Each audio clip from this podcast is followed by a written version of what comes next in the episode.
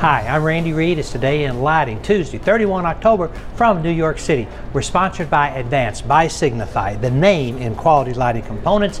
Here are the stories making news. Congratulations to Kelly Roberts as she announces the opening of Primary Arc Design, a new architectural lighting design firm here in New York City. I have an interview with her in person later this morning. Graybar reported a record-breaking third quarter net sales figure, 2.9 billion. However, net income for the quarter decreased by 6.7%. Details at edisonreport.com. Grainger's Q3 2023 report reflects continued strong performance. The company achieved sales of 4.2 billion Operating earnings were 667 million. The company generated 523 million in cash flow and returned 287 million to shareholders through dividends and repurchases.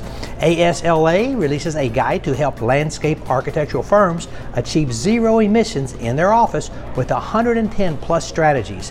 They're aiming for a 50 to 65% emissions reduction by 2030. According to an article in the Washington Post, federal office buildings are 80% percent vacant, as found by a recent government audit. Cree Lighting introduces the Guideway Series street light with nano comfort technology, redefining street lighting with improved visual comfort, high efficacy, and affordability.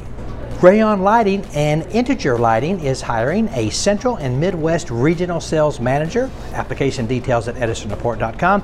The market was strong yesterday. The Dow was up 511 points, NASDAQ up 146, and Signify gained almost 3%. That's it. Go light up the world. Have a great day. Pray for peace.